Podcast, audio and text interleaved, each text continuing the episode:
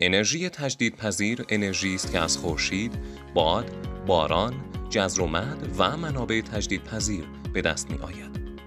آمارهای بین المللی نشان می دهند که استفاده از انرژی خورشیدی بیشترین نرخ بهره را طی سالهای اخیر داشته است. در ایران اما حدود نیم درصد از ظرفیت نیروگاهی کشور به انرژی های تجدید پذیر اختصاص دارد. در سیاستخانی هفته نهم سال ایجاد تعاونی های انرژی به عنوان راه حلی مطلوب پیشنهاد شده است. طبق گزارش وزارت نیرو در سال 96 برای تمام جمعیت شهری و خانوارهای روستاهای بالای 20 خانوار امکان استفاده از برق فراهم شده است.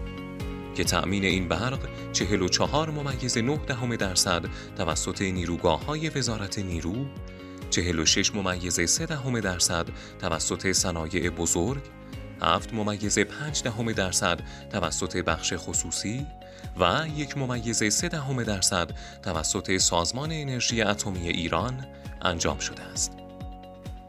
بیشترین ظرفیت نیروگاه های نصب شده در کشور در استانهای خوزستان، بوشهر و تهران قرار دارد. بیشترین نیروگاه های بخش خصوصی نیز به استانهای تهران، فارس و خراسان رضوی متعلقه. در این میان بیشترین برق مصرفی مربوط به استانهای تهران، خوزستان و اصفهان بوده. بنابراین توجه به انرژی های تجدیدپذیر برای رفع نیاز انرژی کشور ضروری است.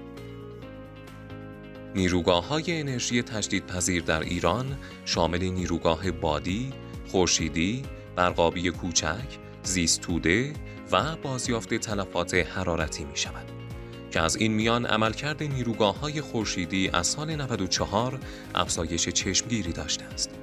بعد از آن نیروگاه های بادی در رتبه دوم قرار دارند. با این حال افزایش بیشتر این نیروگاه ها در استانهای کرمان، خراسان رضوی و هرمزگان وجود دارد. در سند ملی راهبرد انرژی کشور نیز پیش بینی شده بود که از سال 97 تا 1400 احداث نیروگاه های خورشیدی افزایش یابد. اندیشکده تعاون و توسعه طی مطالعه‌ای پیشنهاد داده است با ایجاد تعاونی های انرژی در تمام آبادی های کشور نه تنها برق مورد نیاز کشور تأمین می شود بلکه از نظر درآمدی و اقتصادی نیز به نفع دهکت های پایین تمام می شود.